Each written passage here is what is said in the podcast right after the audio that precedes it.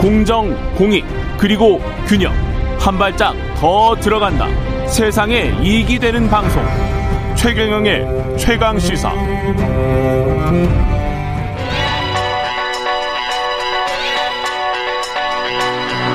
최강 시사 박대기의 눈. 네, 박대기에는 KBS 박대기 기자 나와 있습니다. 안녕하세요. 네, 안녕하십니까. 네. 우리나라가 사상 첫 올해부터 인구가 감소할 것이다. 네, 그렇습니다. 지난해라고 기억하시는 분들도 아. 그러니까 계실 텐데 2020년 아니었나요? 어, 지난해 같은 경우에는 출생아보다 사망자가 더 많았던 첫 해고요. 예. 하지만 그 외국에서 들어오는 인력들이 있었습니다. 이주하는 일- 인구가 음. 있었기 때문에 그걸 포함하면 총 인구 자체는 줄지가 않았는데 예. 올해는 코로나 때문에 외국으로부터의 이주도 줄어, 줄어서 어, 모든 것을 합친 총 인구가 감소하는 첫 해가 되겠습니다. 그러네요. 그래서 예. 2020년이 우리나라 역사상 아마도 인구가 가장 많았던 해고 예. 올해부터는 순 감소하게 되는 첫 해가 되겠습니다. 그 옥스포드 무슨 연구소에서도 지구상에서 가장 빨리 사라질 가능성이 있는 나라로 한국을 꼽았더라고요. 네. 예.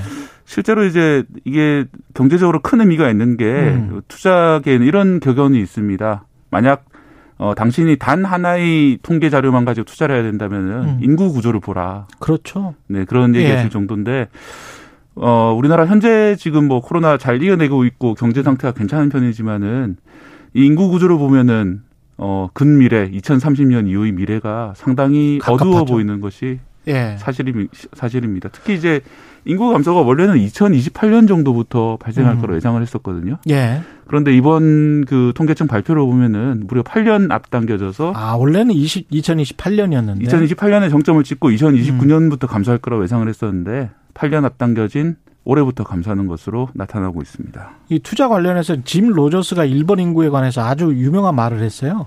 어떤 말을 했냐면 아이를 많이 낳거나 이민자를 많이 받아들이거나 아니면 가난해지거나 세 가지 선택 방안이 있는데 네. 일본은 세 번째 방안을 선택했다. 그런데 이제 우리나라의 합계 예. 출산율을 보면 일본보다 예. 훨씬 더 낮은 상황이거든요, 현재. 일본이 사실 한 1.4 정도는 돼요. 예. 일본도 아이를 꽤 낳는 거예요. 2는 미치지 못하지만 1.4 정도 되는데 우리는 지금 지금- 0.7대로 지금 내려가 있는 상황이기 때문에요. 와 0.7이에요. 예. 진짜 전 세계에서 이런 독보적으로 가장 음. 독보적으로 안 좋- 많네. 예, 안 좋은 상황이고요. 어, 이렇게 이제 과거 예측보다 인구 감소가 내려간 이유를 보면은 역시 예. 코로나입니다. 음, 음. 하나는 신생아 수가 너무 적다. 음, 다른 하나는 해외로부터 이주자가 줄었다는 건데요. 예. 신생아 수가 줄었다는 거는 어, 그만큼 결혼을 안 하고 결혼을 미루는 경우가 많아졌기 때문인데 그렇죠. 지난해 결혼이 그 전에보다 9.4% 감소했고 음, 올해도 뭐 비슷한 수준이고요.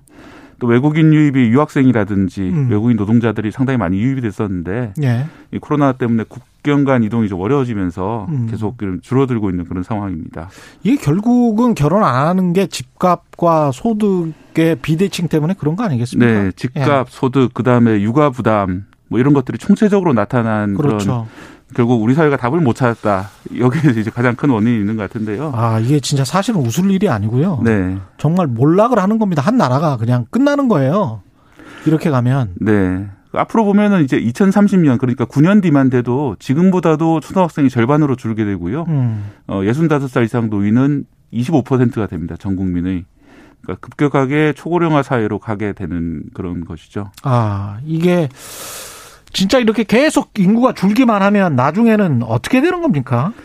어, 일단 인구 자체는 예. 어, 2040년 정도까지는 그동안 이제 출생했던 인구들이 있기 때문에 예. 5천만 명 정도 수준은 유지가 될 것이다. 이렇게 음. 보고 있습니다만 어, 그 뒤는 2070년까지 어는 3,700만 명, 지금보다 30% 정도 감소할 것이고요. 50년 뒤에는 3,700만 명. 예. 어, 인구 감소 속도가 갈수록 그러니 가팔라지는 겁니다. 2020년대는 마이너스 0.14% 정도인데 예. 어, 2040년대 마이너스 0.35%, 음. 또 2070년대로는 마이너스 1% 이상으로 급감을 하게 됩니다. 이렇게 되면은 경제가 우리 계속 투자 이야기, 경제 이야기 했습니다만은 뭐 경제가 좋아질 수가 없는 거 아닙니까? 네, 뭐 가까운 일본 사례를 봐도 어? 예. 다 아실 텐데요. 가장 큰 문제는 생산 가능 인구가 감소한다는 건데 음. 15살에서 64살까지를 생산 가능 인구 그렇죠. 경제 활동을 하는 인구라고 보죠. 그런데 그 생산 가능 인구가 2030년에는 지금보다 350만 명 거의 10% 가까이 줄어들게 되고요. 음.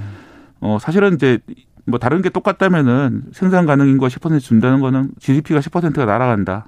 어, 그렇게 봐도 그렇죠. 되는 거죠. 예. 실제로 그래서 우리나라의 잠재 성장률이 급격하게 줄어들고 있습니다. 잠재 네. 성장률은 뭐 다른 변수가 없을 때 어, 인플레이션 없이 자연스럽게 성장할 수 있는 비율을 잠재 성장률에 부르는데 음. 2000년대 초반 같은 경우에는 3.8%였어요. 이게 음. 아주 높은 정도 양호한 상황이었는데 어, 최근에는 이제 1.9% 정도로 떨어져 있는 상황인데 2030년 이후에는 0.8% 정도로 떨어지고 잠재 성장률. 예, 어느 시점에서는 마이너스가 될 것 같다. 이런 얘기가 완전히 나오고 있고요. 일본화가 되는 거죠.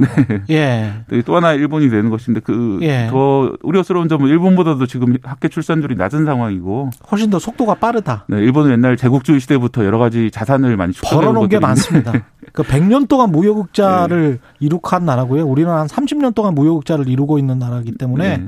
벌어놓은 게 훨씬 더 많습니다. 우리보다. 네. 일단 인구가 줄어들게 되면은 내수 시장이 많이 줄어들게 됩니다. 음. 또 내수 시장을 보고 장사를 하셨던 소, 소상공인이라든지 자영업자 많이 고통이 더 가중될 것이고요. 예. 수출 업체 같은 경우에는 아마 부족한 노동력을 로봇으로 대체하는 방식으로 또 해외 공장을 짓는 방식으로 어, 수출 기업들은 어떻게든 살아남을 테- 것인데 음. 그 외에 이제 어, 한국인들을 상대로 하는 영업들이 많이 위축될 가능성이 높습니다. 마지막으로 어, 이민자를 이민자는 또 싫어하잖아요. 이민자. 네. 예. 결국은 이렇게 사람들이. 보면은 두 가지 정책이 있는 거죠. 더 음. 많이 낳, 낳고 마음 놓고 기를 수 있도록 만들, 사회를 만들어야 되고 그렇죠. 또 하나는 이민자에게 문호를 넓혀야 된다는 것인데 음. 어, 우리 사회가 그동안 예를 들어서 무슬림 사원 건립 문제라든지 또 어, 탈북자 그러니까 음. 북한 이탈 주민이나 중국 동포. 예, 중국 동포에 대한 처우 문제라든지 이런 음. 것들을 보면은 아직까지는 그렇게 많이 준비가 돼 있는 것 같지 않다. 그렇죠. 그래서 이- 이 문제를 어떻게 풀어 나가야 될 것인가가 음.